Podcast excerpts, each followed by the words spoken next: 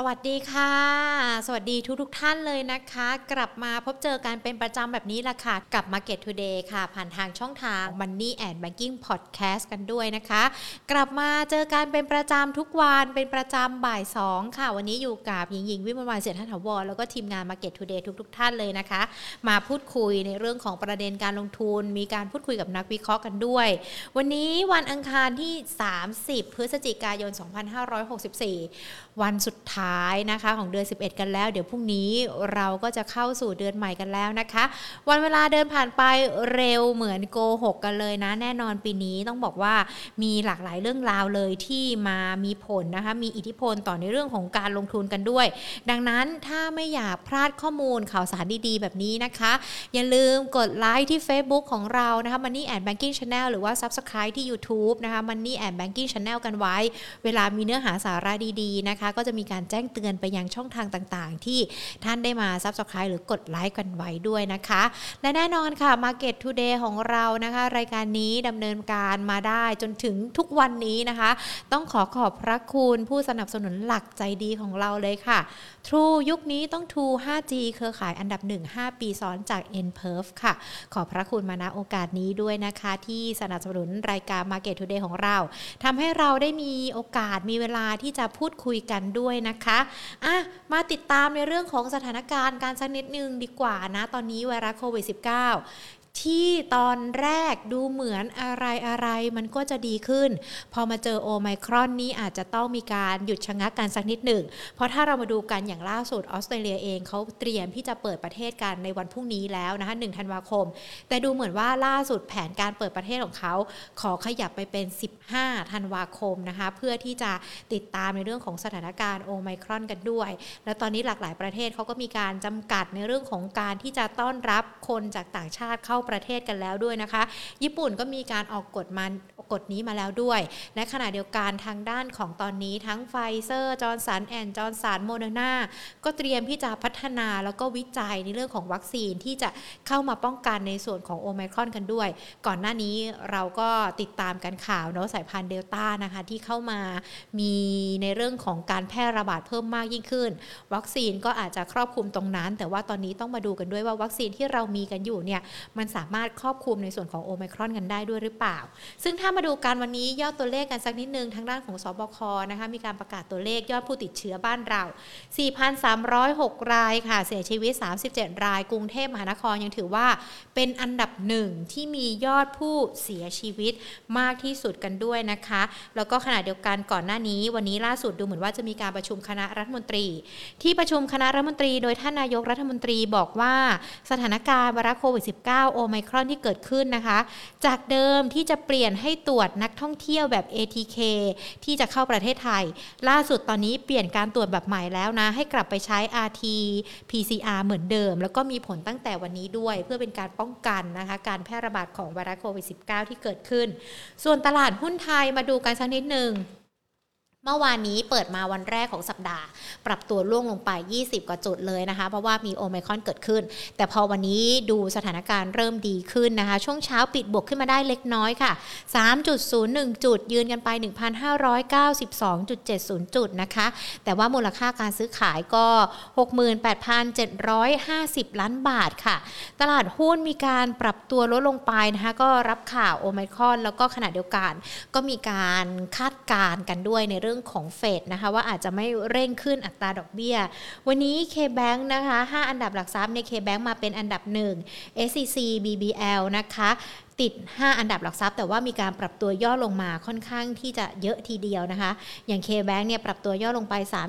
3.30% SCC ปรับตัวลดลงไป 1.57% BBL ปรับลดลงไป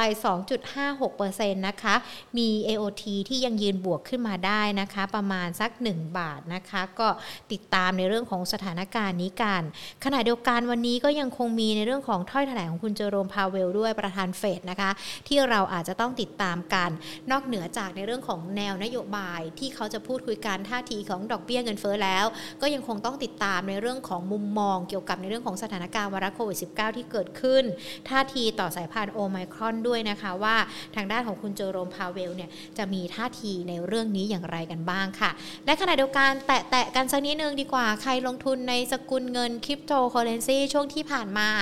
ไม่ว่าจะเป็นทั้งบิตคอยอีเทอเรียมคัพ SND ตัวซิกอะไรก็แล้วแต่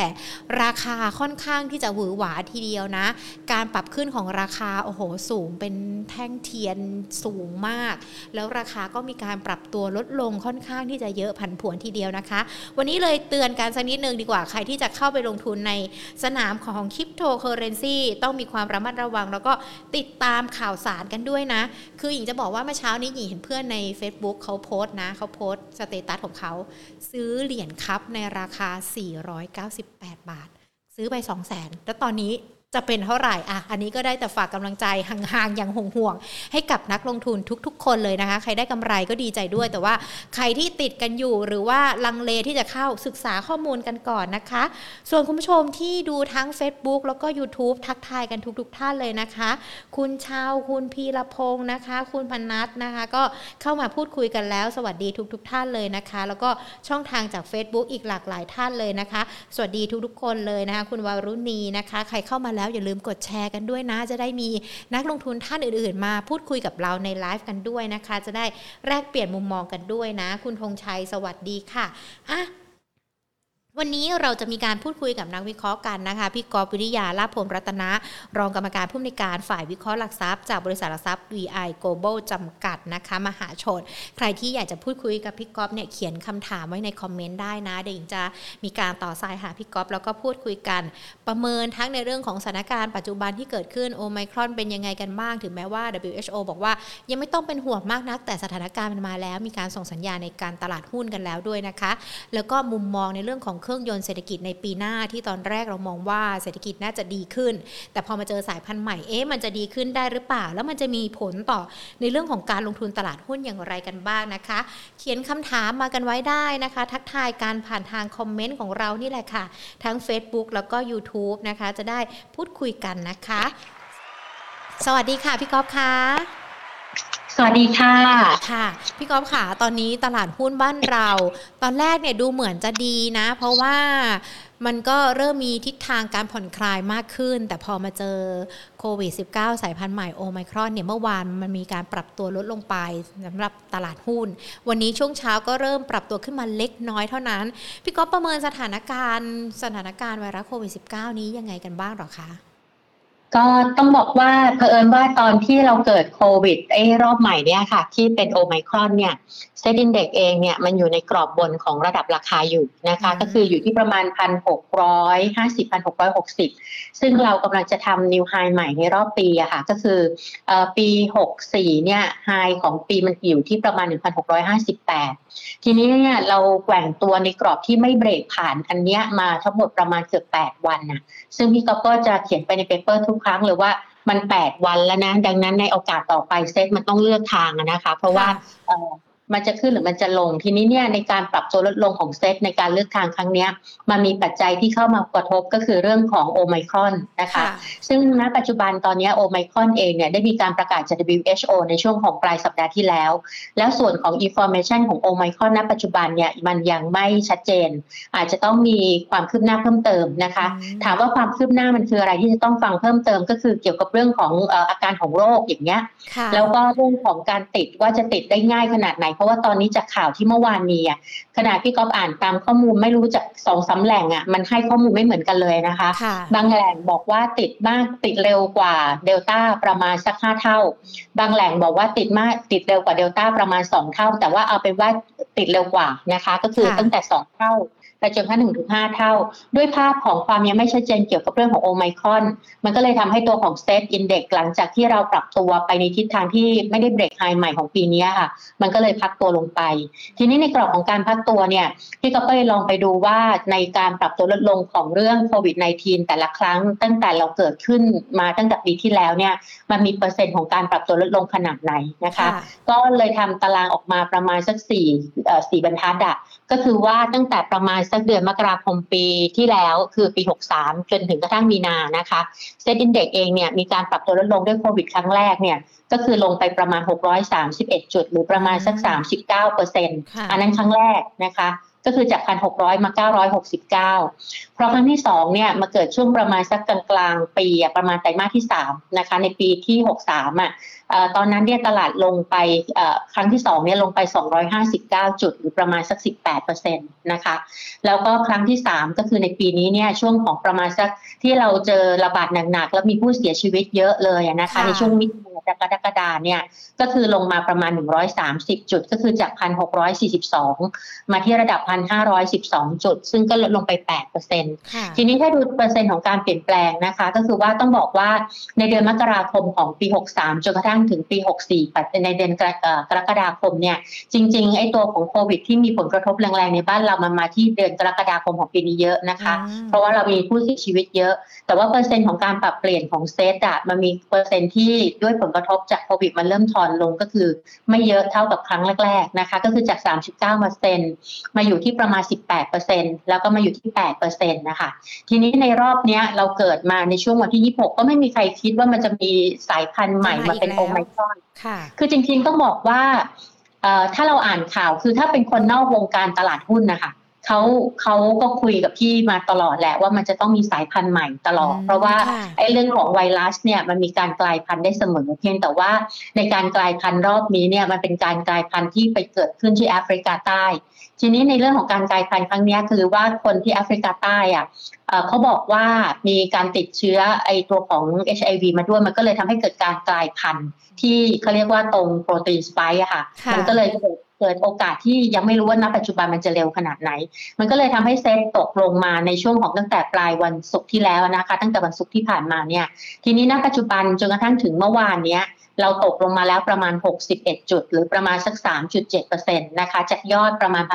1,650 จนกระทั่งถึงณปัจจุบันก็คือประมาณสัก 1,000 วันนี้เราตลาดอยู่เท่าไหร่พันห้าร้อยเก้าสิบสองค่ะอ่าทีนี้ในรอบของตรงนี้ถ้าถ้าเราพิจารณาเอาจุดประมาณเนี้ยหนึ่งพันห้าร้อยเก้าสิบนะคะ ค่อนข้างใกล้เคียงกับจุดปิดเมื่อวานเนี้ยเราลงมาแล้วหกสิบเอ็ดจุด แต่ว่าทีนี้ในกรอบของการที่กบลองตั้งสมมุติฐาน คือไม่มีใครรู้อะค่ะว่า แต่ละครั้งของการเกิดโควิดเนี่ยมันจะมีความรุนแรงแล้วก็ความรวดเร็วขนาดไหน แต่ว่าอย่างน้อยก็มีผลกระทบแน่ๆนะคะ ดังนั้นในลักษณะตรงนี้เนี่ยก็เลยลองประเมินว่า ถ้าเราลองเอา past record ในรอบ 3 ครั้งเนี่ยที่เกิดตั้งแต่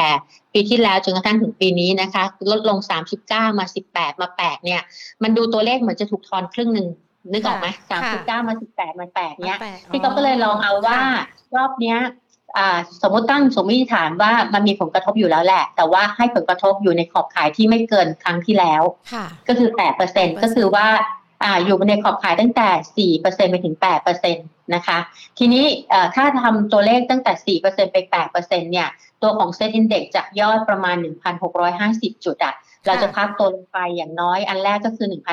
1,580 อันที่ 2 ก็คือประมาณสัก 1,560 ถึง 50 นะคะ และที่ 3 ก็คือไปที่ไปที่โลก่อนที่จะมีการดิดกลับในเดือนกรกฎาคมนี้ก็คือประมาณ 1,520 บวกลบตรงนี้นิดนึงนะคะ ก็คือประมาณ 1,500 1,520เลยประมาณนี้ซึ่งถ้าเป็นไปตามนี้เราก็จะลดลงสูงที่สุดก็ประมาณสักร้อยสามสิบกว่าจุดเหมือนกันนะคะ ดังนั้นเนี่ย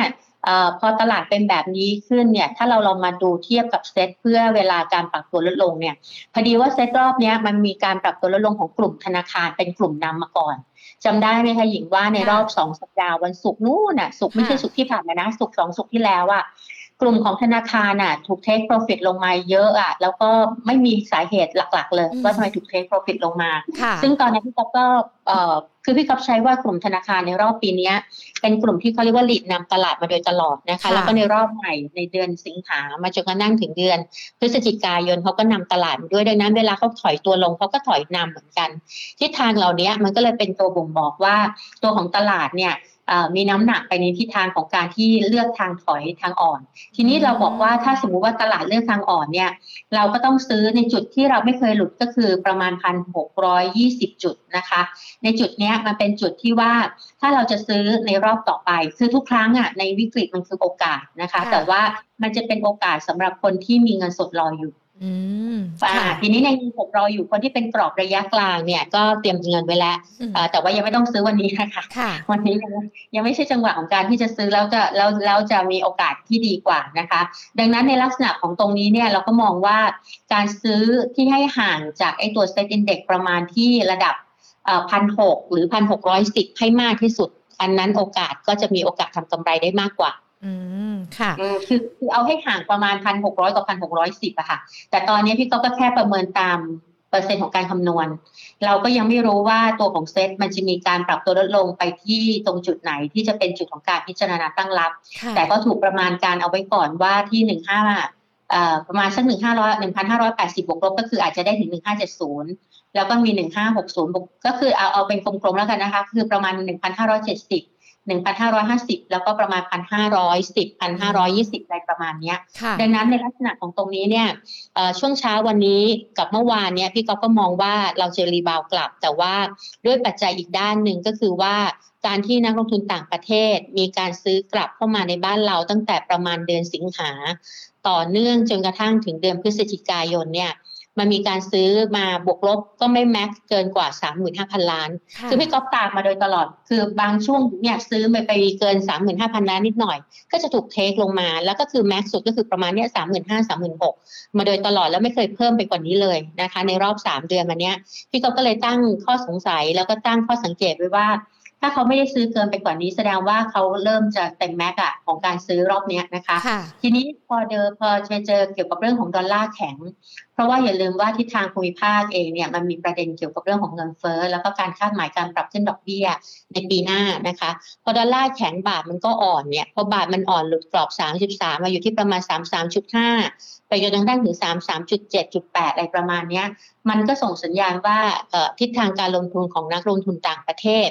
จะมีลักษณะต่อการที่ปรับพอร์ตจากการซื้อมาเป็นการขาย ซึ่งมันก็สอดคล้องกับในมุมมองที่พี่กอฟบอกว่าไอ้ตัวเวลามีการซื้อในรอบ 3 เดือนกว่าๆเนี้ย เขาก็คือเวลาไปชน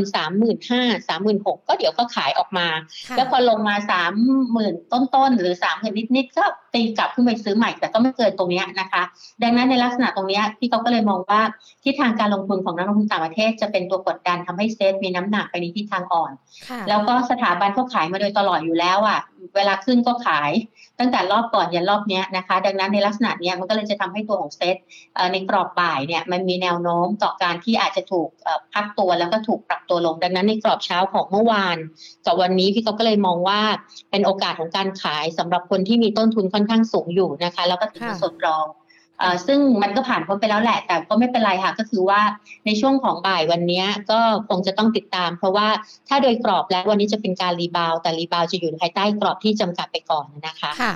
พี่กอล์ฟค่ะ พอเรามาดูการจากสถานการณ์โอไมครอนที่เกิดขึ้นเนี่ย เราก็มีการเทียบคำนวณจากการที่เราเคยมีเหตุการณ์การแรงจากสถานการณ์ไวรัสโควิด -19 ที่เกิดขึ้น เทียบมาเป็นทั้งเปอร์เซ็นต์ทั้งในเรื่องของกรอบดัชนีกันด้วย พอเรามองแบบนี้แล้วถ้ามันยังคงยืดเยื้อกันอยู่นะคะระหว่างทที่เรารอทั้ง WHO หรือว่าแม้แต่ในเรื่องของที่ต่างๆ เขาประเมินว่า การติดเชื้อมันรุนแรงไหมความรุนแรงจะมีมากน้อยแค่ไหน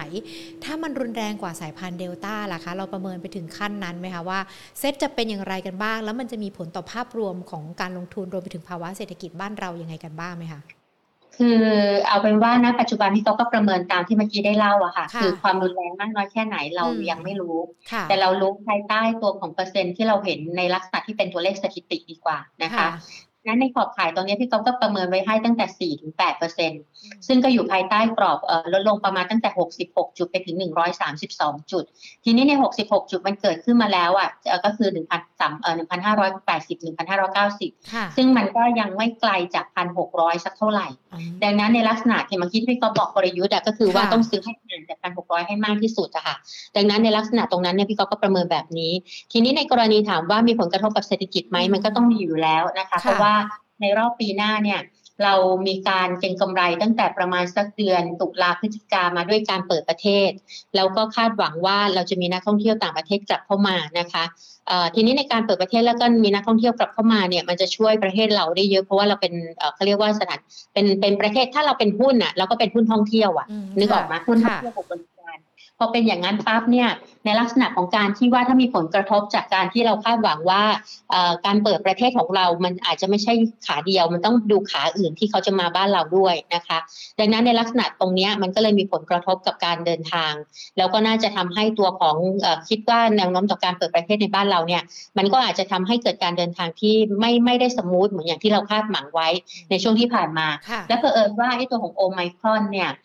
มันมีประเด็นก็คืออย่างวันนี้ตัวดาวโจนส์ future ติดลบไป เมื่อสักครู่นี้ติดลบไป 500 กว่าจุด ตอนนี้อยู่เหลือเท่าไหร่ดูแป๊บนึงนะคะ ตอนนี้เหลือ 340 จุดนะคะ ก็ต่ำกว่า 1%แล้วเมื่อกี้ไปถึงประมาณ 1.3-1.4%นะคะ ซึ่งก็ไอตัวของประเทศทางด้านของโมเดอร์นาเขาบอกว่าทางด้านของวัคซีนเนี่ย ที่มีอยู่ณปัจจุบันเนี่ยมันยังไม่สามารถที่จะมันมีประสิทธิภาพที่ลดลงอะเมื่อเทียบกับที่จะไปช่วยป้องกันไอ้เรื่องของโอไมครอนนะคะดังนั้นมันก็เลยทำให้ตัวของตลาดภูมิภาคในช่วงปลอบปลายวันนี้ค่ะ ตัวของตลาดอย่างฮ่องกงก็ติดลบมากขึ้นเป็น2%แล้วก็ เกาหลีก็เป็น 2.4%ติดลบนะคะ แล้วก็ญี่ปุ่นก็ติดลบ 1.6 ทีนี้ในใกล้ๆบ้านเราอย่างตัวของอินโดก็ติดลบไปประมาณ 0.4 นะคะ ซึ่งก็นั่นหมายความว่าในกรอบบ่ายของบ้านเราวันนี้ มันก็จะคล้ายๆกับเมื่อวานก็คืออาจจะมีแรงขายต่อ แล้วก็ตัวของ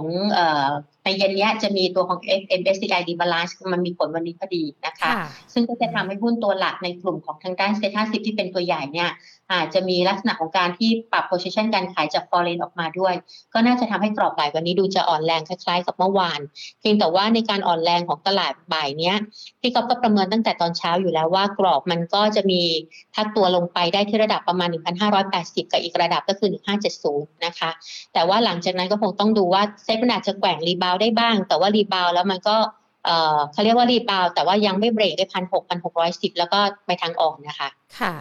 พอเรามาติดตามกันทั้งในเรื่องของสถานการณ์ต่างๆ ที่เกิดขึ้นโอไมครอนโควิดนี่เราก็มีการพูดคุยกัน แล้วก็คาดการณ์กันไปแล้วด้วยนะคะ ดูเหมือนว่าอีกหนึ่งปัจจัยที่ต้องติดตามเลยค่ำคืนนี้ถ้อยแถลงของคุณเจอโรมพาเวล นักลงทุนเขาก็มีการเล็งคาดการณ์กันด้วยนะว่าเฟดอาจจะไม่เร่งขึ้นอัตราดอกเบี้ยด้วย อันนี้ยังเป็นอีกประเด็นที่เราต้องติดตามกันด้วยไหมคะพี่ก๊อฟคะ ก็มีผลกับทางด้านของตลาดเล็กน้อยนะคะ คือตอนนี้พี่ก็มองอย่างนี้ว่าไอ้คำว่าไม่เร่งการขึ้นเนี่ยเขาดูตัวเลขจากทางด้านของเขาเรียกว่า Fed Watch Tool นะคะทีนี้นะตอนนี้เนี่ยถูกคาดการว่าเฟดเองอาจจะมีโอกาสของการปรับขึ้นอัตราดอกเบี้ยคือข้อมูลมันมันจะเหวี่ยงไปนิดหนึ่งอะ่ะก็คือว่าตอนนี้คาดการว่าเดือนกรกเดือนมิถุนายนปีหน้าเฟดน่าจะเริ่มขึ้นอัตราดอกเบี้ย เป็นครั้งที่หนึ่งนะคะ แต่ว่าณตอนนี้เปอร์เซ็นต์ของการคาดหมายที่มิถุนาปีหน้าเนี่ยมันมีเปอร์เซ็นต์ที่เป็นความคาดหมายที่ลดลง ก็คือจากเดิมเนี่ยคาดไว้ว่า 82%คือ 80%ขึ้นแน่ๆ ส่วนในขณะที่ณตอนนี้เหลือแค่ประมาณสักห้าสิบกว่าเปอร์เซ็นต์ที่บอกจะขึ้นแน่ๆ ค่ะ พอเป็นภาพอย่างนี้ปั๊บเนี่ยถ้าสมมุติว่าวันนี้ถ้อยแถลงออกมาในลักษณะที่บอกว่าคลายตัวลง มันก็อาจจะทำให้เซ็ตหรือว่าตลาดภูมิภาค rebound กลับเล็ก ๆ นะคะเพียงแต่ว่าการ rebound กลับเล็กๆตอนนี้มันมีปัจจัยหลักที่กดดันอยู่ มันก็เลยทำให้กรอบของการ rebound กลับของเราก็อาจจะยังคงไม่ได้กว้างนะคะอืมค่ะ ถ้าอย่างนั้นเองพอเราพูดคุยกันได้ประเด็นต่างๆ ที่พูดคุยกันมาแล้วนะคะ พี่กอล์ฟขามีคุณผู้ชมสอบถามเรามาทางด้านของ YouTube Live ด้วยนะคะ คุณเชาเขาบอกว่า อยากจะรบกวนถามพี่กอฟสักนิดนึงค่ะ พอร์ตของเขาเนี่ยติดลบอยู่ ยังหาวิธีแก้ไม่ได้ คือเขาบอกว่าถ้าจะขายทั้งหมดแล้วซื้อในราคาต่ำ หรือว่าถ้าถั่วตอนนี้อันไหนจะดีกว่ากัน หรือว่าปล่อย ปล่อยก็คือยังไม่ต้องเข้าไปลงทุนในช่วงนี้ค่ะ คือเผอิญว่าเราไม่ได้รู้ว่าในพอร์ตของของลูกค้าท่านนี้ตัวไหนบ้างนะคะ แต่ว่าพี่ก็ให้ภาพอย่างนี้แล้วกันจะได้ไปตัดสินใจได้ต่อการลงทุนนะคะ ถ้าเรามีหุ้นตัวหลักในกลุ่มของทางด้านเซ็ตห้าสิบ จริงๆเซ็ตห้าสิบเนี่ยส่งสัญญาณมาตั้งแต่ 2 สัปดาห์ก่อนแล้วแหละ เพราะว่า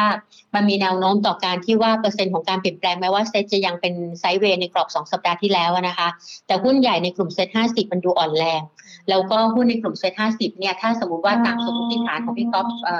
เป็นไปตามที่พี่ก๊อฟว่าก็คือหมายความว่าตัวของนักลงทุนต่างประเทศยังมีการปรับพอร์ตจากการที่มีการซื้อมาในรอบประมาณ2อสเดือนที่ผ่านมาเนี่ยสมมติเอาเป็นแค่ตัวเลขนี้กับตัวเลขเดียวนะคะ ก็มันก็จะทำให้หุ้นตัวหลักกับมันมีแนวโน้มไปทางด้านอ่อน ทีนี้ถ้าในพอร์ตของเราเนี่ยมีหุ้นที่เกี่ยวข้องกับสิ่งตรงนี้เยอะในกลุ่มของเซ็ตห้าสิบนะคะ มันก็จะมีนักลักษณะต่อการที่มีเปอร์เซ็นต์เชนของการ พักตัวลงไป ถ้าเรามีต้นทุนสูงด้วยเนี่ย เราก็จะต้องทนต่อการเหวี่ยงตัวนิดนึง แต่ว่าถ้าเราต้นทุนต่ำมันก็จะเห็นกำไรแล้วก็เป็นเท่าทุนหรืออาจจะขาดทุนเล็กน้อยนะคะ แต่ว่ายังไงก็ตามเนี่ยตัวของอถ้าเรายอมรับได้ว่ามันจะเหวี่ยงแล้วก็เราถือ เพราะในวันที่เราลงทุนเนี่ยเราต้องถามตัวเองก่อนว่าในวันที่เราซื้อเราซื้อเพื่อลงทุนหรือเพื่อเก็งกำไรนะคะ ถ้าซื้อเพื่อเก็งกำไรพี่ก็ต้องจบด้วยการเก็งกำไร ก็คือหมายความว่า สต็อปแล้วก็ถึงเงินสดแล้วก็มาหาหุ้นตัวที่จะเป็นหลีดนำตลาดในรอบต่อไปนะคะ แต่ว่าถ้าเราซื้อลงทุนนั่นหมายความว่าอ่าเราซื้ออาจจะผิดจังหวะหน่อยนะคะ ก็อาจจะต้องมีเงินอีกก้อนหนึ่งหรืออะไรเพื่อที่ว่าเราจะมาดูให้ต้นทุนที่ต่ำกว่าหรือถ้าไม่มีก็ต้องยอมรับไปแล้วก็ดูหุ้นที่เราซื้อซื้อเนี่ยมันมีเงินปันผลไหมถ้ามีเงินปันผลก็กินรับเงินปันผลไปนะคะ แต่อย่างว่านะก็คือว่าต้องไปดูที่จุดประสงค์ในการซื้อครั้งแรกอะค่ะ ว่าเราซื้อเพื่อกำไรหรือว่าซื้อเพื่อลงทุนนะคะ เพราะว่าไม่อยากให้ทุกคนจบจากการเก็งกำไรเป็นการลงทุนอย่างนั้น คือเราติดหุ้นแน่นอนค่ะค่ะอ่าแน่นอนนะคะ ว่าพอเราดูประเมินจากสถานการณ์ต่าง ๆ ที่เกิดขึ้นแล้ว ก่อนหน้านี้เชื่อว่าหลาย ๆ คนก็ปั้นพอร์ตของตัวเองละเพื่อที่จะรองรับในเรื่องของสถานการณ์ที่ดีขึ้นในปี 65 แต่พอมาเจอโอไมครอนแบบนี้ก็อาจจะมีปรับเปลี่ยนในรูปแบบของพอร์ตการลงทุนสักนิดหนึ่งแล้วเมื่อสักครู่นี้พี่ก๊อฟก็แนะนำกลยุทธ์กันไปแล้วด้วยนะคะ ดังนั้นเองถ้าในช่วงนี้ถ้าเราอยากจะมองหาจังหวะ หรือว่าโอกาสการลงทุน กลุ่มหุ้นตัวหุ้นที่น่าสนใจพี่ก๊อฟมองว่ายังคงเป็นตัวไหนบ้างคะพอมีโอไมคอนแบบนี้หุ้นที่ก่อนหน้านี้ ได้รับประโยชน์จากโควิด แล้วอาจจะซบเซาลงไป ตอนนี้มันจะกลับมาด้วยไหมคะพี่ก๊อฟคะก็ คือมันเป็นรอบๆของมันนะคะ ทุกๆ ครั้งเนี่ยเวลามีปัจจัยเรื่องของโควิดหุ้นที่ได้ประโยชน์จากโควิด มันก็จะกลับเข้ามาค่ะอย่างเช่นลักษณะของหุ้นที่เกี่ยวข้องกับการแพทย์ แต่หุ้นการแพทย์มันไม่ได้ขึ้นทุกตัวนะคะ เพราะว่าหุ้นการแพทย์เนี่ยตัวใหญ่อย่างเช่น ตัวของบำรุงราษหรือ PDMS เนี่ยในภาวะที่เกิดโควิดเขาไม่ค่อยได้ขึ้น เพราะว่าสองสองโรงพยาบาลนี้มันเป็นโรงพยาบาลที่ เขาเรียกว่าปกติแล้วลูกค้าหลักก็จะเป็นลูกค้าต่างประเทศ ดังนั้นก็เลยคาดหวังการเปิดเมืองมากกว่านะคะ พอเป็นภาพเหล่านี้มันก็จะไปที่โรงพยาบาลที่ได้ประโยชน์จากเรื่องของการทำ swab test เรื่องของเขาเรียกว่า hospital ทั้งที่จริงๆมันยังไม่เกิดนะพอนึกออกไหมพูดมันเป็นกำไรกันไปก่อนนะดังนั้นเนี่ยไอ้หุ้นตัวที่มันจะมีแนวโน้มต่อการไปทางด้านบวกก็จะมีพวกโรงพยาบาลอย่างเช่น BCH อย่างเงี้ยนะคะ พวกที่วันนี้พี่ก็ recommend ก็จะมี Winmed มี EKH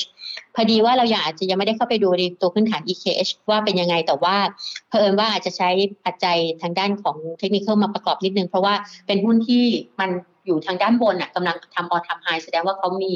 ปัจจัยสนับสนุนอะไรอยู่นะคะ แล้วก็นอกจากนั้นแล้วเนี่ยหุ้นที่ได้ประโยชน์จากค่าเงินบาทอ่อนค่าที่เป็นลักษณะของการที่เป็นส่งออกอาหารนะคะ ก็อาจจะทรงตัวไปทางด้านบวกได้ อย่างเช่นตัวของ TU กับ XO อย่างเงี้ยค่ะ ก็คือทุกๆ ครั้งที่ผ่านมาเนี่ย แต่ว่ามันมันไม่ได้โดดเด่นเหมือนกับรอบที่ผ่านมาพอนึกออกไหมอะคือมันเป็นแค่รีบาวอย่างเช่น TU กับ XO อย่างเงี้ย แล้วก็อีกกลุ่มหนึ่งก็คือกลุ่มที่ถูกคาดหวังคือ commodity รอบเนี้ยมันจะต่างกับ commodity รอบที่ผ่านมาด้วยนะคะเพราะเอิญว่าพี่กอบขอพูดเรื่อง commodity หน่อยหนึ่งเพราะว่าในช่วงของปลายปีที่แล้วเนี่ยพี่กอบจะพูดว่า commodity มันเป็นโอกาสสำหรับในรอบปีนี้ พูดตั้งแต่ประมาณไตรมาสสามปีก่อน แล้วก็คาบเกี่ยวมาต้นปีของปีนี้ แล้วพี่กอบก็เริ่มให้มุมมองว่า commodity ปีนี้มันอาจจะไม่เหมือนกับปีที่ผ่านมา ก็คือว่ามันอาจจะมีลักษณะที่ไปทางด้านเขาเรียกว่าแกว่งตัวและเชิงพักนะคะ เพราะว่า ในปีนี้เนี่ยเผอิญว่าทุกประเทศมันเจอประเด็นเหมือนกันก็คือเรื่องของเงินเฟ้อ ทีนี้ในเรื่องของเงินเฟ้อเนี่ยทุกประเทศเนี่ยไม่อยากให้มีเงินเฟ้อเกิดขึ้นเขาก็เลยจะไปควบคุมไอ้คอมมอดิตี้สิ่งที่เห็นอันแรกก็คือเรื่องของราคาน้ำมันนะคะเเราไม่ค่อยพบว่าสหรัฐจะมีชาติพันธมิตรอะ แต่งานงานนี้สหรัฐมีชาติพันธมิตรเจ้าเป็นจีนเป็นญี่ปุ่น เป็นอินเดียที่เอาไอ้ตัวของน้ำมันในคลังยุทธศาสตร์ออกมานะคะ ดังนั้นในลักษณะของการ control เรื่องน้ำมันเนี่ยมันก็จะทำให้สินค้าโภคภัณฑ์ตัวอื่นๆ ก็จะถูก control ถ้ามันมีความเกี่ยวข้องกับเรื่องเงินเฟ้อนะคะมันก็จะไปทางด้านที่พักตัวมันไม่เหมือนปีที่แล้วที่เกิดโควิด แล้วไอ้ตัวของ commodity ฟื้นทุกตัวนึกออกไหมมันจะไม่ใช่อย่างนั้นนะคะ ทีนี้ดังนั้นเนี่ยคนที่มีหุ้นที่เกี่ยวข้องกับ commodity ปีนี้ มันจะไม่เหมือนปีที่แล้ว มันจะเหวี่ยงตัวอ่ามันจะมีตัวเดียวที่อาจจะพอฟื้นตัวได้ก็คือเรื่องของค่าระวางเพราะว่าตัวค่าระวางมันถอยลงมาเยอะ แล้วก็อาจจะมี rebound แต่เพียงแต่ว่าหุ้นในเกี่ยวข้องกับค่าระวางเนี่ยอย่างเมื่อวานเนี้ยมี RCL วันนี้ก็เลย comment เก็งกำไร RCL เมื่อเช้านี้ก็ลองดูการกวัดแบบ แกว่งตัวของเขาถ้าเขาไม่หลุดกรอบ 40 เนี้ย RCL ก็อาจจะเป็นหุ้นหนึ่งที่เป็นหุ้นที่เกี่ยวข้องกับคอนเทนเนอร์ค่าระวางคอนเทนเนอร์มันอาจจะมีแนวโน้ม rebound ดังนั้นเนี่ยมันก็อาจจะมีเฉพาะกลุ่มบางกลุ่ม อย่างเช่น กลุ่มของการแพทย์กลุ่มของทางด้าน ส่งออกอาหารที่ได้ประโยชน์เรื่องค่าเงินบาทอ่อนกลุ่มของค่าระวางแต่ค่าระวางเนี่ยกลับกลายเป็นว่าไอ้ตัว TTA กับ PSL มันก็ยังไม่เด่นนะนี่ก็หมายค่ะแล้วแล้วอีกอันนึงก็คือที่จะไปทางด้านบวกที่ดูแข็งแกร่งกว่าตลาดก็อะไรก็ตามที่เกี่ยวข้องกับทางด้านของเทคโนโลยีคำว่าเทคโนโลยีเนี่ยความหมายก็คือว่ามันเหมือนกับพวกสตาร์ทอัพพวกฟินเทคอะไรพวกนี้ค่ะ แล้วก็พวกการที่ใช้คริปโตอะไรที่ที่มีแนวโน้มที่หุ้นจะตอบรับเรื่องเหล่านี้ มันก็เลยเป็นตัวที่ทำ all time high ที่ดีกว่าตลาดยกตัวอย่างพวกเจมาร์ทพวกซิงเกอร์นะคะเอ่อแล้วก็อาจจะมีอย่างวันก่อนก็อย่างวันสองวันนี้ก็จะเป็นพวกเนี่ยไอตัวของเอ่อตัวของ อืมเดี๋ยวพี่ก๊อฟขอดูนิดนึง Copper Wire อย่างเงี้ยนะคะ มีเจนมีเตอร์มี EA เนี่ยเกี่ยวกับเรื่องของรถไฟฟ้าค่ะ ดังนั้นเนี่ยเราก็ต้องเลือกหุ้นที่มันเป็น ถ้าจะบอกหุ้นเป็นแฟชั่น มันก็จะวนกลับไปที่แฟชั่นว่าปีหน้าเขาจะใส่อะไรอย่างเงี้ย มันก็จะกลับไปที่ค่ะค่ะ พอได้ยินพี่ก๊อฟพูดว่าเป็นหุ้นแฟชั่น หรือว่แม้แต่หุ้นที่เกี่ยวข้องกับในเรื่องของฟินเทคคริปโตเคอเรนซีอยากจะแตะสักนิดนึงค่ะพี่ก๊อฟค่ะ เพราะว่าตอนนี้มันร้อนแรงเหลือเกินนะคะสำหรับการลงทุนในสกุลเงินคริปโตเคอเรนซีด้วย ถ้าเราไม่อยากจะเข้าไปโดยตรงเลย มันมีหุ้นที่เกี่ยวข้องที่เข้าไปลงทุนได้ อย่าง JMART อันนี้ก็ยังยังได้อยู่ใช่ไหมคะพี่ก๊อฟพี่ก๊อฟแนะนำมาพักใหญ่แล้ว แล้วก็เริ่มแนะนำขายทำกำไรเมื่อวานนี้หรือวันก่อนเนี่ยสองวันที่ผ่านมาพี่ก๊อฟก็มองว่าอย่างนี้เราเราตอนที่เราแนะนำเนี่ย มันเป็นหุ้นที่ ได้ได้คือเราได้ส่วนต่างแล้วนะคะ พอสมควรแล้วว่าเพราะว่าตอนแนะนำก็อยู่ 40 กว่าบาทเองรอบใหม่เนี่ยและนี่พอไปทำบอทำไฮที่ประมาณสัก 52 53พี่ก็ก็มองว่าพอใจกำไรก็ก็จบก็พอคือประมาณเนี้ยพี่ก็ก็จะให้พูดยังไงอะ คือ เรามีกำไรเราก็เก็บกลับก่อนอะไรประมาณนั้นนะคะ ดังนั้นเนี่ยตอนนี้พี่ก๊อฟก็ถ้าเป็นไปได้ก็ถึงเงินสดรอนิดนึง เพราะว่าในแต่ละครั้งมันก็จะเป็นโอกาสนะคะสำหรับการที่เราจะได้หุ้นที่เป็นหลีดนำในแต่ละรอบแต่เพียงแต่ว่าขอดูนิดนึงว่า มันจะเป็นตัวไหนยังไงอีกครั้งหนึ่งแต่ณตอนนี้ก็อยู่ตอนนี้ที่มันส่งสัญญาณก็จะเป็นประมาณที่เมื่อกี้พี่ก๊อฟเล่าให้ฟังนะคะ ที่ได้ประโยชน์จากค่าเงินบาทส่งออกอาหาร แล้วก็ การแพทย์ขนาดกลางขนาดเล็กที่ที่มีประโยชน์จากพวกที่ผ่านมานะคะค่ะ อันนี้ก็จะเป็นในเรื่องของหุ้นที่เกี่ยวข้องในช่วงนี้ค่าบาส่งออกอาหารหรือว่าแม้แต่การแพทย์ ทีนี้อยากจะมองยาวไปสักนิดนึงค่ะพี่ก๊อฟค่ะมองไปปีหน้ากันเลย แน่นอนในเรื่องของรูปแบบการลงทุน หรือว่าทีมการลงทุนมันจะต้องเปลี่ยนไปตามสถานการณ์ต่างๆ ที่เกิดขึ้นด้วยไหมคะก็แน่นอนค่ะ เพราะว่าในปีหน้าเนี่ยมันเป็นปีที่เขาเรียกว่าโซนของการ ปรับเปลี่ยนหรือการลงทุนเนี่ยมันเปลี่ยนแปลงไป เพราะว่าในช่วงของสองปีเนี้ยทางด้านของภูมิภาคเองใช้นโยบายอัตราดอกเบี้ยต่ำแล้วก็มีการเขาเรียกว่าใช้เม็ดเงินในการที่เรียกว่า QE เข้ามานะคะ แต่ว่าหลังจากปีหน้าคือจริงๆ ตั้งแต่ปีนี้ QE มันเริ่มถูกทอนแล้ว แล้วก็ปีหน้าก็ถูกคาดการไว้จากเดิมเนี่ยถูกคาดว่าไอ้ตัวของ QE สหรัฐ จะถูกทอนองลงจนหมดประมาณกลางกลางปีหน้า แต่ในช่วงของประมาณสักสัปดาห์ที่แล้วเนี่ยทางด้านสถาบันการเงินของต่างประเทศของสหรัฐอเมริกาถูกคาดการณ์ไว้ว่า จะมีการปรับทอนลงเร็วขึ้น เพราะว่าไอ้ตัวเงินเฟ้อมันเร่งตัวนะคะ ซึ่งก็เริ่มมีบางสถาบันถูกคาดการณ์ว่ามันจะถูกทอนลงเป็น double ในช่วงปีหน้า แล้วจากเดือนมิถุนายนเนี่ยจะจบก็กลายเป็นเดือนมีนาคมจบ นะคะ ซึ่งพอเป็นภาพอย่างนี้ขึ้นมาเนี่ยไอ้เทรนด์ของอัตราดอกเบี้ยที่จะมีการปรับขึ้นเนี่ยมันก็อาจจะเร็วขึ้นก็ได้ เพราะว่าแต่เดิมเขามองว่าพอ QE จบดอกเบี้ยก็จะปรับขึ้นนะคะ ทีนี้เนี่ยถ้าเกิดว่า QE มันเร่งจบเร็ว ก็คือจากมิถุนาไปเป็นมีนานี่นี่คือความคาดการณ์ของเขาเขาก็มองว่าตัวของดอกเบี้ยมันก็อาจจะปรับขึ้นเร็วขึ้นประมาณนั้น ทีนี้พอดอกเบี้ยมันอยู่ในโซนต่ำมานานมากแล้วแหละ ถ้าใครมีเงินฝากก็จะรู้ว่ามันต่ำลงเรื่อยๆ จนกระทั่งณปัจจุบันเนี่ยเงินฝากฟิกกี่เดือนอะมันอยู่ที่ 1.1%เองอะซึ่งซึ่งแนวโน้มปีหน้าเราอาจจะ ประเทศอื่นอาจจะมีแนวโน้มกับการปรับขึ้นอัตราดอกเบี้ยแต่ประเทศไทยเนี่ยถูกคาดการณ์ว่าน่าจะคงอัตราดอกเบี้ยต่ำอีกหนึ่งปีนะคะ ซึ่งซึ่งคนที่ฝากตังก็อาจจะยังไม่ได้อะไรสักเท่าไหร่ในปีหน้า แต่ว่าดอกเบี้ยที่ขึ้นเนี่ยมันก็จะทำให้การหมุนของเม็ดเงินในหุ้นนะคะมันถูกเปลี่ยนแปลงไปก็คือว่าตัวของตลาดหุ้นเองเนี่ยก็อาจจะมีลักษณะของการที่วนกลับมาสู่ที่หุ้นที่ได้ประโยชน์จากอัตราดอกเบี้ยขึ้นนะคะ ซึ่งมันก็จะไปที่กลุ่มของสถาบันการเงิน กลุ่มของทางด้าน finance เพราะได้ประโยชน์จากเรื่องของการปล่อยสินเชื่อที่มีอัตราดอกเบี้ย หรือว่าส่วนต่างที่กว้างขึ้น แต่เพียงแต่ว่าในรอบนี้กลุ่มธนาคารถูกเทคโปรฟิตลงมานำแล้วก็วันสองวันนี้มันอาจจะต้องพักฐานลงมาอีกหน่อยนะคะ ซึ่งมันก็ยังไม่ใช่จังหวะของวันนี้ที่จะตั้งรับนะคะค่ะ พี่กอล์ฟค่ะ เรามองปีหน้าจะสดใสกว่าปีนี้ไหมคะสำหรับการลงทุนหรือว่าแม้แต่เศรษฐกิจภาพรวมเลยอะค่ะเออแต่เดิมเมื่อสัปดาห์ก่อนก็มองกันอย่างนั้นอยู่แล้ว เพราะว่า เพราะว่าอย่างนี้นะตอนนี้เนี่ยทางด้านของหน่วยงานเศรษฐกิจของแต่ละแต่ละแห่งนะคะก็คาดการว่าที่พี่ก๊อฟดึงจากข้อมูลเพราะว่าเราก็ดึงข้อมูลพวกนี้ออกมาใช้นะคะว่าเศรษฐกิจในปี 65เนี้ยมันจะเป็นปีที่เขาเรียกว่าน่าจะมีการฟื้นตัวในเชิงของเศรษฐกิจจากการเปิดเมือง แล้วก็เรามีการฉีดวัคซีนที่เร่งตัวได้ขึ้น แต่นี่หมายความว่าโอไมครอนจะต้องไม่ ระบาดมากนะคะ ซึ่งตรงจุดนั้นเนี่ยก็คือว่าตัวเซตอินเด็กก็จะมีแนวโน้มต่อการปรับขึ้น เพราะว่าตอนนี้บางสถาบันก็ให้ว่าตัวของเซตเอ่อตัวของ GDP เนี่ยจะโตประมาณสัก 4%กว่าๆแต่ว่าทางด้าน IB Global นะคะเขาก็มีการคาดการณ์ไว้ว่าจะโตประมาณสัก 3.5%จากปีนี้โตประมาณ 1%นะคะ แล้วก็มีการคาดการณ์ว่าตัวของกำไรจุดกำไร EPS ของตัวตลาดนะคะมันจะโตจากปีนี้ประมาณสัก 89บาทมาเป็นสัก 98 บาท ซึ่งก็เขาไปอิงกับ PE ประมาณสัก 18 เท่าปีหน้าเนี่ย อันนี้เป็นตัวเลขก่อนเกิดโอไมครอนนะแต่ย้ำกันก่อนนะขออนุญาตใช้ตัวเลขนี้ก่อนนะคะ ก็คือก็จะเซ็นเด็กก็จะอยู่ที่ 1,765 จุดที่เป็น target set ในขณะที่ target set ของปีนี้อยู่ที่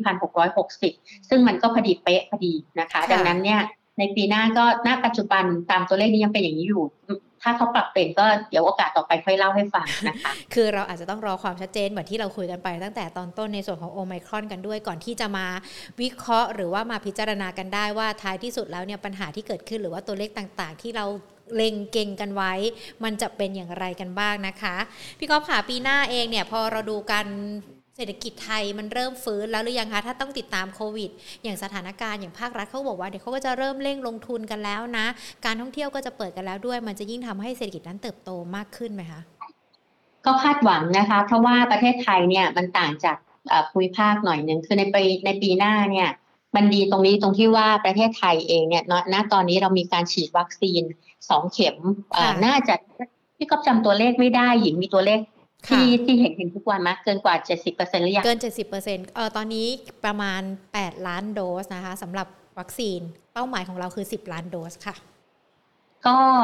ไม่ใช่เป้าหมายร้อยล้านโดสร้อยล้านโดสค่ะ ตอนนี้ไปแล้ว80 ล้านใช่ค่ะอ่าเท่าที่เห็นตัวเลขค่ะเท่าที่เห็นตอนนี้เนี่ยคือ เราน่าจะฉีดวัคซีนสองโดสเนี่ยได้มากกว่าห้าสิบเปอร์เซ็นหรือหกสิบเปอร์เซ็นประชากรแล้วแหละ ขออนุญาตนะคะ ถ้าพูดผิดก็ขออนุญาตขออภัยด้วย แต่เอาเป็นว่าเราฉีดวัคซีนสองโดสเนี่ยค่อนข้างได้ดีกระจายไปค่อนข้างดีหน่อยนะคะ ดังนั้นเนี่ยถ้าโอเมครอนไม่ได้มีการแพร่ระบาดหนักมาก มันก็จะทำให้ตัวของประเทศไทยเนี่ยยังได้ประโยชน์จากเรื่องของการเปิดเมืองแม้ว่าการเปิดเมืองมันอาจจะยังไม่ได้ถูกคาดการณ์ว่ามันจะมีนักท่องเที่ยวมาแบบเป็น 40 ล้านคนเหมือนในช่วงที่เราดีๆนะคะ แต่ว่ามันน่าจะมีมาบ้าง แล้วก็ปีหน้าเนี่ย มันจะมีเรื่องของทางด้านการประมูลรถไฟฟ้านะคะ ซึ่งก็จะมีทั้งสายสีม่วงใต้ สายสีส้ม แล้วก็อาจจะมีสายสีแดงด้วยซึ่งสายสีม่วงใต้กับสายสีส้มเนี่ยมันเป็นประเด็นอยู่ตั้งตลอดทั้งปีปีนี้อยู่ล้วและมูลค่างานมันสูงนะคะซึ่งมันก็อาจจะทำให้ตัวของการเขาเรียกว่าการขยับขยายของเศรษฐกิจมันก็จะไปทางด้านบวก แล้วก็รวมถึงทางด้านเรื่องของมาตรการกระตุ้นเศรษฐกิจในรอบปีหน้านะคะถ้าการเมืองไม่ได้ ไม่ได้พับโซไปซะก่อนเนาะในในลักษณะตรงนี้เนี่ย ก็ต้องบอกว่าตัวของตลาดหุ้นไทยความคาดหมายในปีหน้ามันก็คาดหมายยังไปทางด้านบวกอยู่นะคะ แล้วก็ตัวของตลาดหุ้นไทยเนี่ยถ้ามีนักท่องเที่ยวหรือหมายความว่าแต่ละประเทศยังมีการเดินทางได้ฟรีมากขึ้นกว่าในปีนี้ ที่เรามีการปิดเมืองไปมาก ต้องกี่เดือนนะสามถึงสี่ห้าเดือนเนี่ย ตั้งแต่ประมาณสักพฤษภาจนกระทั่งถึงกรกฎาคมมาตรงนี้นะคะ มันก็จะทำให้ประเทศไทยมันก็จะดีขึ้น แต่เพียงแต่ว่าเราก็คงจะดีจากการบริโภคภายในมากกว่าการดีจากจากสิ่งที่มาจากภายนอกอะค่ะ เพราะว่าถ้าโควิดเป็นอย่างนี้มันก็จะจำกัดการเดินทางไปหน่อยนะคะการบริโภคภายในมันยังคงต้องติดตามนะคะพี่กอฟคะเพราะว่าถ้าดูตัวเลขของสภาพัฒน์นี่ครัวเรือนก็ยังสูงอยู่การว่างงานก็ยังคงสูงอยู่ด้วยนะคะในบ้านเรา อันนี้ก็ต้องยอมรับแหละว่ามันเกิดแบบนี้ค่ะก็ก็จริงๆแล้วเราก็คงจะเป็นลักษณะของการที่มีหนี้ภาคครัวเรือนที่เพิ่มมานะคะทีนี้เนี่ยในลักษณะตรงนี้ก็คงจะต้องไปอาศัยว่าสิ่งที่จะทำให้เราเติบโตขึ้นได้ก็โครงการของรัฐ การท่องเที่ยวนะคะการบริโภคแล้วก็อีกด้านหนึ่งก็คือเกี่ยวกับเรื่องของอการส่งออกนะคะถ้าเงินบาทยังมีน้ำหนักไปในทิศทางที่เขาเรียกว่าอยู่ภายใต้กรอบจริงๆที่เขาก็ประเมินกรอบใหญ่ๆ ก็คือประมาณ 3 2 3 3 อะไรประมาณ 3 2 ไปถึง 3 4 ไม่เกินจากตรงนี้เนี่ยเราก็ยังได้ประโยชน์จากค่าเงินบาทอ่อนค่าที่ มันก็จะทำให้หุ้นที่เกี่ยวข้องกับทางด้านของการส่งออกที่ยังเป็นประเด็นทางด้านบวกอยู่ ก็จะเป็นพวกส่งออกพวกชิ้นส่วนคอมพิวเตอร์ชิ้นส่วนของรถยนต์อย่างเงี้ยค่ะ ก็น่าจะยังคงได้อันนี้ส่งทางด้านบวกได้ค่ะค่ะ พวกโครงการต่างๆของภาครัฐ เริ่มจะกลับมาแล้วการประมูลต่างๆ เริ่มจะเข้ามา มันเป็นจังหวะที่เราจะเข้าไปทยอยเก็บได้หรือยังคะหุ้นที่เกี่ยวข้องจากกลุ่มต่างๆ ตรงนี้ค่ะ จริง ๆ แล้วถ้าเราไม่เจอโอไมคอนรอบนี้นะคะ กลุ่มที่มีน้ำไปทางด้านบวกเนี่ย กลุ่มแรกยังเป็นกลุ่มแบงค์นะคะ ดังนั้นเนี่ยถ้าแบงค์พักตัวลงมา และยังอยู่ภายใต้สมมติฐานที่พี่ก๊อฟมองว่าแบงค์เขาก็มีการปรับเปลี่ยนในเชิงโครงสร้าง ที่ไปทางด้านของฟินเทคมากขึ้น เริ่มจาก SCB นะคะ แล้วก็ตามด้วยกสิกรตามด้วยตัวแบงค์กรุงศรีอะไรพวกนี้รวมถึงจะมาที่ KTB อะไรประมาณนั้นนะคะ แล้วเขาก็ปรับเปลี่ยนไอ้เชิงของธุรกิจในแต่ละแบงค์เนี่ย ซึ่งก็จะมีโฟกัสไม่เหมือนกัน อย่างแบงก์กรุงเทพก็จะไปทางด้านของ wealth management ลักษณะแบบนี้มันก็จะทำให้แบงก์เองเนี่ยยังมีน้ำหนักไปในทิศทางที่ถ้าพักตัวลงมาก็เป็นโอกาส แต่เพียงแต่ว่าการพักตัวเนี่ยต้องดูจังหวะนิดนึงก็ไปดูกรอบของเซตนะคะก็มีอยู่ที่เมื่อกี้ที่เล่าให้ฟังนะคะ ทีนี้ตัวของแบงก์เองมองว่าถ้ายังเป็นหลีดนำอยู่ เพราะว่าปีหน้าดอกเบี้ยมันน่าจะมีแนวโน้มไปทางด้านที่ ได้อานิสงส์จากส่วนต่างอัตราดอกเบี้ยด้วยเนี่ยก็น่าจะทำให้แบงก์ยังโอเคอยู่นะคะ แล้วก็มีความต่ำในเชิงของ price per book แล้วก็ยังมี dividend อยู่ แล้วก็ตัวของหุ้นที่อยู่ในกลุ่มของ ICT ที่เขาก็มีมุมมองว่าจะดีขึ้นกว่าปีนี้นะคะ เพราะว่ามันก็จะได้อานิสงส์เกี่ยวกับเรื่องของ 5G แล้วก็ได้อานิสงส์เกี่ยวกับเรื่องของทางด้านพวกเทคโนโลยีไอทีทั้งหลายอะค่ะที่มันอาจจะเข้ามาไม่ว่าจะเป็นทางด้านพวก AI พวก Data Center อะไรพวกเนี้ย ดังนั้นเราก็จะพบว่าหุ้นในกลุ่มของทางด้าน ICT กลุ่มของชิ้นส่วนอิเล็กทรอนิกส์โดยเฉพาะรอบเนี้ย ชิ้นส่วนอิเล็กทรอนิกส์ที่เป็นตัวตัวกลางตัวเล็กไม่ไม่เฉพาะแค่ HANA กับ KCE เท่านั้นนะคะ มันก็ฟอร์มตัวดีดกลับมาหมดเลย ไม่ว่าจะเป็น CALCOMP SVI แล้วก็ตัวของทีม G อย่างเงี้ย มันก็ขอโทษทีม G ไม่ใช่อย่าขอดู G แป๊บนึง SMT SMT นะคะมันก็มาเนี่ยภายใต้อย่างเงี้ย มันก็เกี่ยวข้องกับอะไรที่อันไหนที่มันเกี่ยวข้องกับทางด้านของพวกโรบอติก AI พวก Data Center พวกเอ่อเขาเรียกว่าอะไรที่มันเป็นไมนิ่งทั้งหลายอะไรอย่างเงี้ยค่ะ มันก็จะมีแนวโน้มที่จะเก็งกำไรกันได้ต่อนะคะอะพอเราเห็นภาพชัดเจนมากยิ่งขึ้น ไม่ว่าจะเป็นช่วงโค้งสุดท้ายของปีนี้ต่อเนื่องไปจนถึงปีหน้ากันเลยนะคะ ไม่ว่าจะเป็นทั้งปัจจัยต่างๆ ที่เกิดขึ้นโควิด หรือว่าแม้แต่ปัจจัยจากต่างประเทศเฟดในเรื่องของเงินเฟ้อหรือว่าแม้แต่ในบ้านเราเอง การบริโภคการส่งออกภาพรวมเศรษฐกิจที่ปรับตัวดีขึ้นแล้ว มันจะทำให้เราเห็นภาพชัดเจนมากขึ้นเกี่ยวข้องกับในเรื่องของการลงทุนด้วยนะคะ แต่ว่าพี่ก๊อฟคะสิ่งหนึ่งเลยอยากจะให้พี่ก๊อฟช่วยเตือนกันสักนิดนึงก่อนที่เราจะหยิบยกคำถามจากคุณผู้ชมมาสอบถามพี่ก๊อฟนะคะ ตอนนี้เราจะเห็นนักลงทุนเนี่ยเริ่มที่จะอาจจะมีความเขาเรียกว่าจะใช้คำว่าเลือดร้อนได้หรือเปล่าก็ไม่รู้นะ หรือว่าอาจจะทุ่มเทในเรื่องของการลงทุน โดยเฉพาะในเรื่องของการลงทุนรูปแบบต่างๆ ที่เกิดขึ้นกันด้วยพี่ก๊อฟอยากจะขอคำแนะนำกันสักนิดนึงดีกว่าค่ะว่าในเรื่องของการลงทุนอาจจะต้องมีความระมัดระวัง หรือว่าต้องติดตามสถานการณ์ต่าง ๆ อย่างใกล้ชิดกันด้วยะค่ะ จริงๆ แล้วการลงทุนเป็นเรื่องที่เหมาะสมนะคะ แล้วก็ในแต่ละครั้งของการลงทุนเนี่ยไม่ว่าจะเป็นการลงทุนในรูปแบบต่างๆ ไม่ว่าเรื่องหุ้น เรื่องของอทองคำอสังหาน้ำมันกองทุน หรือแม้กระทั่งบางคนไปเก็งกำไรในตัวของคริปโตเนี่ยพี่ก๊อฟก็มองว่าทุกอย่างเนี่ยมันเป็นเขาเรียกว่าโอกาสทั้งนั้นเพียงแต่ว่ามันก็มีความเสี่ยงสอดคล้องอยู่นะคะ ทีนี้เวลาในการลงทุนทุกประเภทเนี่ยเราก็ต้องศึกษาให้เหมาะสม แล้วก็ต้องดูว่าความเสี่ยงที่เรากำลังไปลงทุนเนี่ยมันมีความเสี่ยงอะไรที่มีผลกระทบกับสิ่งที่เรากำลังลงทุนอยู่ อย่างเช่น ถ้าเป็นเรื่องของหุ้นเนี่ยก็ความเสี่ยงมันรอบด้านเนี่ยทั้งทางด้านเศรษฐกิจการลงทุนเรื่องของฟันฟลออะไรประมาณนี้นะคะในขณะที่เป็นกองทุนก็ต้องไปดูว่าในปีต่อไปเนี่ยกองทุนเนี่ยเม็ดเงินมันจะไหลเข้าไปสู่ไอ้ตัวของภูมิภาคไหนอย่างบางปีก็วนเข้าไปสู่ไอ้พวก NASDAQ พ วกยุโรป แต่ปีนี้ถ้าที่เขาเห็นก็น่าจะไปเอเชียมั้งคะ ดังนั้นในลักษณะของตรงนี้เนี่ยก็คงจะต้องดูในลักษณะที่ดูความเสี่ยงด้วยจากจุดที่เราลงทุนแล้วก็ดูว่า เม็ดเงินมาวนไปที่ไหน พี่ก็ขอใช้คำว่าแฟชั่นแล้วกันนะเวลาแฟชั่นมันจะไปไหนตัวนั้นน่ะมันก็จะทำให้เรามีส่วนต่างที่ได้ผลประโยชน์มากขึ้น แต่ว่าทุกทุกอย่างที่มีการลงทุนนะคะต้องเป็นต้องเป็นต้องเป็นอะไรที่เราต้องติดตาม แล้วเราก็ต้องหาข้อมูลแล้วก็ตัดสินใจกับการลงทุนด้วยตัวเราเองอย่างนั้นเหมาะสมที่สุดค่ะ อะก็ดูความเหมาะสมกันด้วยนะคะ แล้วก็ดูในเรื่องของการเข้าไปลงทุนต่างๆ เพราะอย่างที่พี่ก็บอกไปว่าการลงทุนมันถือเป็นโอกาส แต่ว่าเราจะใช้โอกาสนั้นได้ดี ไม่ดีมากน้อยอย่างไรกันบ้างก็ขึ้นอยู่กับตัวเราเองด้วยนะคะ พี่ก็ค่ะตอนนี้เริ่มมีคำถามมาแล้วนะคะ ทั้งจาก YouTube แล้วก็ Facebook ด้วยนะคะยิงขอหยิบยกคำถามมาสอบถามพี่ก๊อฟนะคะ จากทางด้านของคุณสุรางค่ะ อยากจะสอบถามพี่ก๊อฟตัวบีกิม ทุนของคุณสุรางเนี่ยอยู่ที่ 43 บาท จะต้องซื้อเพิ่มหรือว่าจะต้องดูตัวนี้ยังไงกันดีคะให้คอนเซ็ปต์เลยนะคะ หุ้นที่พักตัวลงมาทุกตัวแล้วมี low ใหม่คำว่า low ใหม่หรือว่าจุดต่ำสุดใหม่ถ้าเปรียบเทียบในช่วงประมาณเดือนกรกฎาคมของปีนี้เนี่ยถ้าเกิดทำ low ใหม่ยังไม่ต้องซื้อเพิ่มเลยค่ะ แล้วเดี๋ยวค่อยดูว่าในลักษณะของการพักตัวลงมาเนี่ยมันมีกรอบที่จะเข้าไปพิจารณาที่ ให้มันนิ่งกว่านี้แล้วเดี๋ยวเราค่อยเข้าไปตั้งรับอีกครั้งหนึ่งนะคะ ทีนี้ตัวของบิ๊กกลิมเนี่ยราคาที่ประมาณ 39 บาทเนี่ยเป็นราคาของโลรอบตั้งแต่ประมาณเดือนพฤษภาแล้วก็มาที่เดือนเดือนสิงหานะคะ และณปัจจุบันเนี่ยกำลังทดสอบอยู่ประมาณ 40-39 เนี่ย ถ้ามาหลุดโลเนี้ย มันจะเปิดดาวไซด์นะคะ ดังนั้นเนี่ยการถัวมันจะทำให้เราหนักไปเปล่าๆอะค่ะแล้วก็ถ้าไปดูภาพรายสัปดาห์แล้วเนี่ยตัวบิกริมเองก็มีแนวรับที่ถ้าหลุดกรอบประมาณสัก 40 บาท หรือ 39 เป็น 39 ก็ได้ค่ะ ถ้าหลุดกรอบราคาปิด 39 ลงมาเนี่ยบีกริมมันจะเปิดดาวไซด์นะคะ หมายความว่าจะมีกรอบด้านล่างลงไปอีกระดับหนึ่ง ซึ่งก็อาจจะมีแนวโน้ม ต่อการพักตัวลงไปหาอย่างน้อยนะคะ ก็มีอีกสัก3าถึงหบาทอะลงไปหาที่สัก 38เอ่อ36 35 แล้วก็โลที่ทำไว้ก่อนหน้านั้นมันก็มี 33อะค่ะดังนั้นณจุดนี้ยังไม่ถัวนะคะ อืม ค่ะ แล้วมองราคาเป้าหมายของบิกิมถ้ามีโอกาสจะขึ้นนี่ จะไปได้ไกลมากน้อยแค่ไหนไหมคะพี่กอฟตอนนี้ถ้า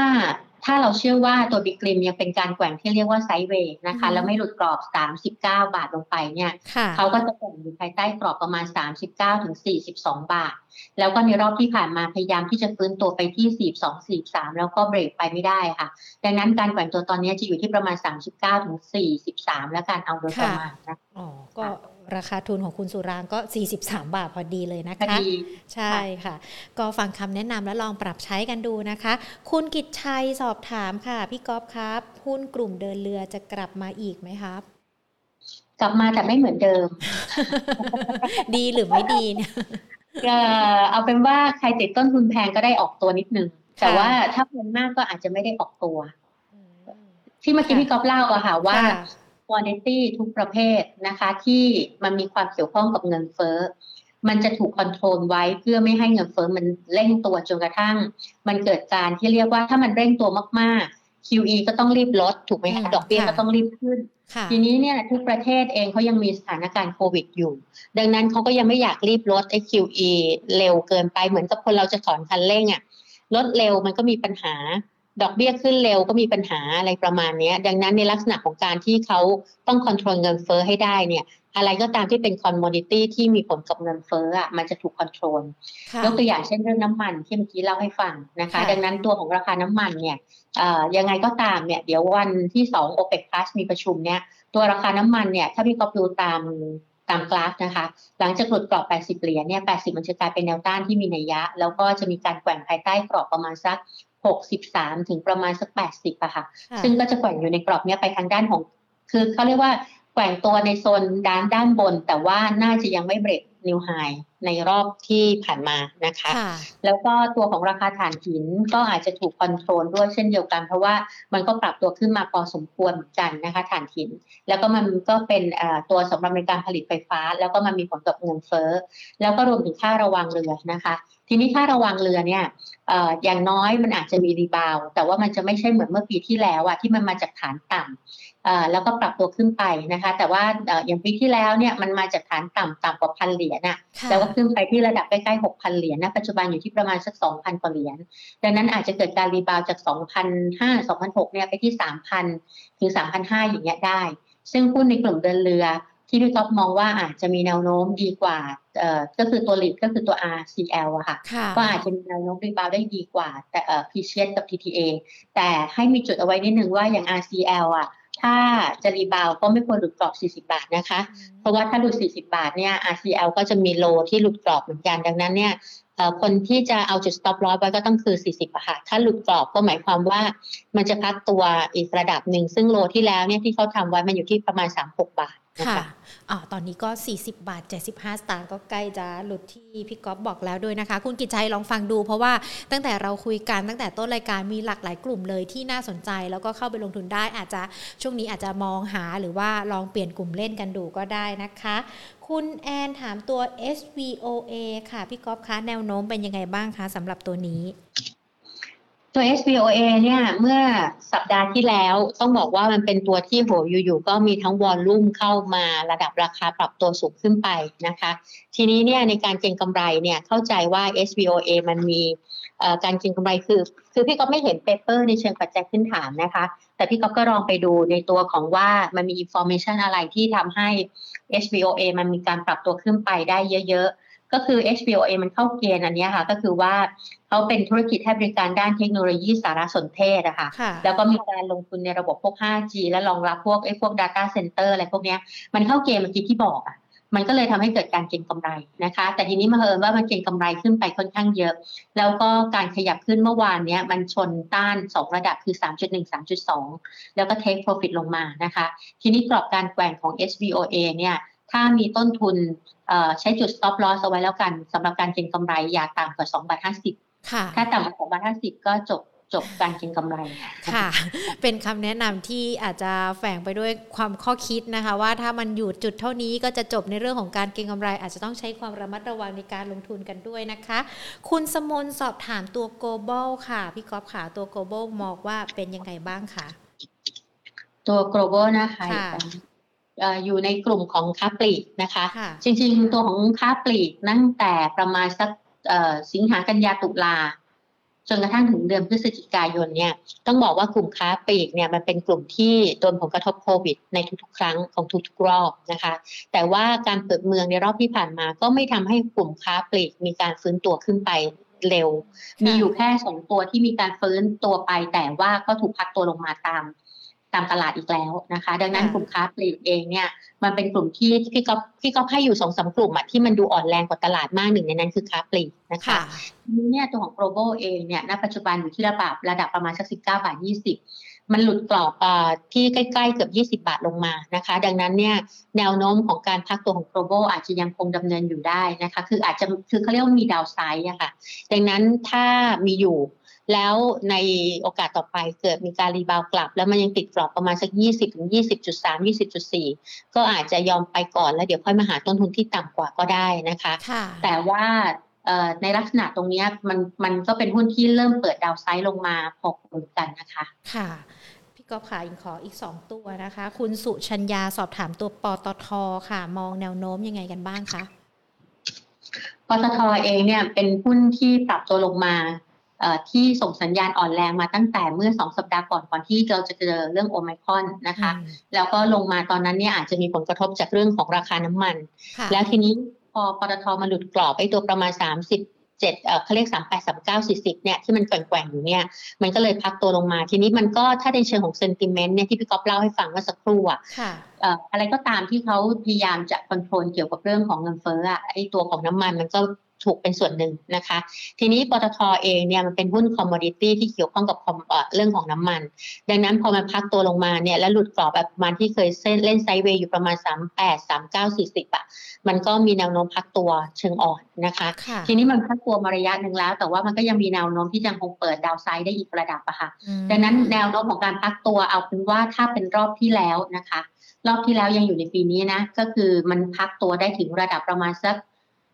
สามสิบห้ามาถึงสามสิบสี่บาทอะค่ะสามสิบสี่นิดอะไรประมาณเนี้ย ก็ต้องไม่ควรหลุดโลเดิม เพราะว่าถ้าหลุดโลเดิมก็แสดงว่ามันมีอะไรที่ที่กังวลมากกว่าเดิมนะคะค่ะ ทิ้งท้ายกันที่คุณบรรเจิดนะคะ สอบถามตัวสิงห์เอสเตทอะค่ะ ตัว S อะค่ะ ตัวสิงห์เองก็หลุดกรอบนะคะ หุ้นอะไรที่หลุดกรอบลงมา จากการที่เคยแกว่งด้านบน แล้วก็เป็น sideway กรอบเก็งกำไรเนี่ย พอหลุดกรอบไอ้ตัวประมาณใกล้ๆสองบาทลงมาเนี่ยมันก็เริ่มอ่อนแรงลงมาโดยตลอดนะคะ ทีนี้ในระยะสั้นๆ ตอนนี้มันอยู่ประมาณสักบาทเจ็ดสิบแปดเดี๋ยวขอดูภาพกลางนิดนึงค่ะ ถ้าภาพกลางเนี่ยก็คือมันเริ่มที่มีกรอบการเก็งกำไรที่มีการปรับขึ้นไปจากฐานระดับประมาณสักบาทสิบตังค์เนี่ย ขึ้นไปถึงระดับประมาณสักสองบาทสี่สิบแปดมันถือว่าตั้งแต่เกิดโควิดนะคะขึ้นไปถึงระดับสองบาทสี่สิบแปดขึ้นไปสักประมาณสักเท่าครึ่งแล้วอะ่ะ ดังนั้นในลักษณะของตัว S เนี่ยหรือสิงเองอาจจะมีการแกว่งตัวนะคะ โลของประมาณสักเดือนแปดที่ทำไว้คือบาทเจ็ดสิบหกถ้าหลุดโลนี้มันก็จะมีแนวโน้มค่อยๆ ไปทางด้านอ่อนตัว ลงมาหาบาทหกสิบสี่บาทห้าสิบได้เหมือนกัน รีบาวกลับก็ ถ้าไม่ใช่แบบรักเขามากนะคะก็เราก็ขายบ้างก็ได้นะคะอ่าก็เป็นคำแนะนำนะคะที่วันนี้พี่ก๊อฟมาพูดคุยกันดูเหมือนว่า วันนี้หุ้นหลาย ๆ ตัวที่นักลงทุนถามมาดูเหมือนจะมีข้อจำกัด แล้วก็มีสตอรี่ที่ให้พี่ก๊อฟนี่ วิเคราะห์เกือบทุกตัวเลยนะคะพี่ก๊อฟขาค่ะ ก็ถ้ามีโอกาสก็คุยกันได้ยาวๆนะคะแต่จะบอกอย่างนี้ว่าตลาดเองเนี่ยเราไม่ได้อยู่บนบน PE ที่ถูกนะ แต่ว่าก่อนหน้านั้นเรามีความคาดหวังต่อการเปิดเมืองที่เยอะ ดังนั้นเนี่ยไอตัวของเซ็ตอินเด็กมันเริ่มมีการถอยได้นะคะ แต่ว่าทุกๆวิกฤตมันก็เป็นโอกาสแหละ แต่ทีนี้เนี่ยถ้ามันลงเร็วมันก็เราจะได้ซื้อเร็ว แต่ถ้ามันลงช้าเราก็ได้ซื้อช้านะคะ ทีนี้คนที่ถือเงินสดจะคือคนที่ได้เปรียบ การถือเงินสดหมายความว่าวันที่ตลาดรีบาวหรือมีแนวโน้มว่าสถานการณ์มันดีขึ้นหรือว่าไม่ได้น่ากังวลอย่างที่เรากลัวนะปัจจุบัน คืออย่าลืมว่าตัวของตลาดหุ้นไทยมันเป็นลักษณะ คือตลาดทุกที่แหละ มันเป็นลักษณะของการที่ว่าอะไรที่ยังไม่ชัดเจนเนี่ยตลาดจะปรับตัวไปทางด้านลง แต่พออะไรที่ชัดเจนขึ้นมาเนี่ยตลาดอาจจะไม่ลงมากอย่างที่กังวลแล้วก็ได้แม้ว่าในวันนั้นน่ะตัวของโอไมครอนอาจจะระบาดมากกว่าวันนี้ก็ตามนะคะแต่ว่าพอมันเป็นอย่างนั้นปั๊บเนี่ยตัวของตลาดมันจะมีความชัดเจนมากขึ้น ทีนี้คนที่ถือเงินสดจะเป็นโอกาสที่ว่าเราจะไปเลือกเออเขาเรียกว่าเลือกเลือก เขาเรียกว่าน้องหน้าแจ่มๆมากกว่าเดิมอะค่ะค่ะ ได้ค่ะ ตลาดชอบความชัดเจนนะนักลงทุนก็ชอบด้วยเช่นกันนะคะ วันนี้ชัดเจนมากๆเลยค่ะ พี่ก๊อฟขามาพูดคุยกันเดี๋ยวโอกาสหน้าพูดคุยกับ Market Today ใหม่นะคะค่ะยินดีค่ะขอบคุณค่ะ สวัสดีค่ะ โอ้โห ต้องบอกว่าวันนี้พูดคุยกับพี่ก๊อฟนะคะ วิริยาลาภพรมรัตนะรองกรรมการผู้ในการฝ่ายวิเคราะห์หลักทรัพย์จากบริษัทหลักทรัพย์ VI Global จำกัดมหาชนนะคะ ก็ขอขอบพระคุณทุกท่านมากเลยนะคะ ที่เข้ามาพูดคุยกันอาบริษัทหลักทรัพย์ IV Global นะคะ เมื่อกี้พูดผิดขออภัยด้วยนะคะอะทักทายกันสักนิดนึงดีกว่าใน Facebook ยังคงมีคำถามมาอย่างต่อเนื่องเลยนะ ไม่ว่าจะเป็นคุณทะลาบที่สอบถามตัว BBL Tisco นะคะหรือว่าคุณทอมสอบถามหุ้นแบงค์นะไม่ว่าจะเป็นทั้ง K-Bank หรือว่า SCB เราได้มีการพูดคุยการหุ้นที่เกี่ยวข้องกับสถาบันการเงินธนาคารไฟแนนซ์กันไปแล้วด้วยนะคะ แล้วก็ที่สำคัญตัว K-Bank SCB BBL เนี่ยก็พี่ก๊อฟก็ให้คำแนะนำกันไว้ด้วยนะคะ เดี๋ยวอย่างไรก็แล้วแต่อาจจะต้องลองฟังย้อนหลังกันดูอีกรอบหนึ่งด้วยนะคะ เพื่อที่จะได้เข้าใจในหุ้นกลุ่มนี้มากยิ่งขึ้นนะคะ ทักทายท่านอื่นๆ ผ่านทาง Facebook Live Money and Banking Channel กันก่อนเลยนะคะ คุณวรุณี คุณธงชัยนะคะคุณมากู คุณสุรางสอบถามมาตัวบีกิมเมื่อสักครู่นี้ได้รับคำแนะนำกันแล้วนะคะ คุณนันทิยาคุณกิจชัยคุณวานคุณเบิร์ดโร สวัสดีทุกๆทท่านเลยค่ะ คุณแววตานะคะ คุณรัชดา คุณหัสนิน คุณอังสนา คุณอารันคุณวสันนะคะ คุณซันนี่คุณแนนคุณสุหันษาสวัสดีทุกๆทท่านเลย คุณทอม คุณทัลลาบนะคะ คุณสิทธิศักดิ์คุณพรทิพย์ คุณบุญอนันต์นะคะ ก็กำลังรับชมกันด้วย ขอบพระคุณทุกท่านที่เข้ามาทักทายกันด้วยนะคะ ส่วนทางด้านของ YouTube Money and Banking Channel ค่ะ สวัสดีทุกทุกท่านกันอีกหนึ่งรอบนะคะ ใครที่ยังอยู่คอมเมนต์กดหัวใจกดไลค์กดมาได้เลยนะคะ ยังอยู่เป็นเพื่อนกันตั้งแต่ต้นชั่วโมงจนถึงตอนนี้เนาะคุณป้อมคุณชาวคุณมนัทไกรสอนนะคะคุณพีรพงศ์คุณสมนนะคะ สวัสดีทุกทุกท่านเลย คุณราชาโชคนะคะ คุณโซเฟียสวัสดีค่ะ คุณอนันต์นะคะ คุณสมนก็มาสอบถามตัวโกโบกันด้วย คุณสุชัญญา คุณชาว คุณบรรเจิดนะคะ คุณพันนีคุณทิติกรสวัสดีค่ะ สวัสดีทุกทุกท่านเลยนะคะ ที่ติดตามรับชมรายการ Market Today ของเราค่ะ สามารถติดตามฟังย้อนหลังกันได้นะคะ ไม่ว่าจะเป็นทั้งช่องทาง Facebook หรือว่า YouTube Money and Banking Channel หรือว่าอีกหนึ่งช่องทาง Money and Banking Podcast นะคะ ทุกๆคำถามที่ท่านถามมาเนี่ยเรามีคำตอบให้ในคลิปของเราด้วยนะคะนะคะ ดังนั้นติดตามฟังย้อนหลังกัน แต่ว่าถ้าอยากจะฟังการสดๆแบบนี้ ทุกๆวันเป็นประจำค่ะ มาเจอกันช่วงบ่าย2นะคะกับ Market Today อย่าลืมนะคะ กดไลค์ที่ Facebook Money and Banking Channel แล้วก็ YouTube Subscribe กันไว้เลยนะคะ เวลาไลฟ์กันก็จะแจ้งเตือนกันด้วย ไม่อยากพลาดในเรื่องของการลงทุนติดตามรับฟัง Market Today ค่ะ วันนี้หมดเวลาแล้วนะคะ เดี๋ยวพรุ่งนี้บ่าย2กลับมาเจอกันใหม่ สวัสดีค่ะ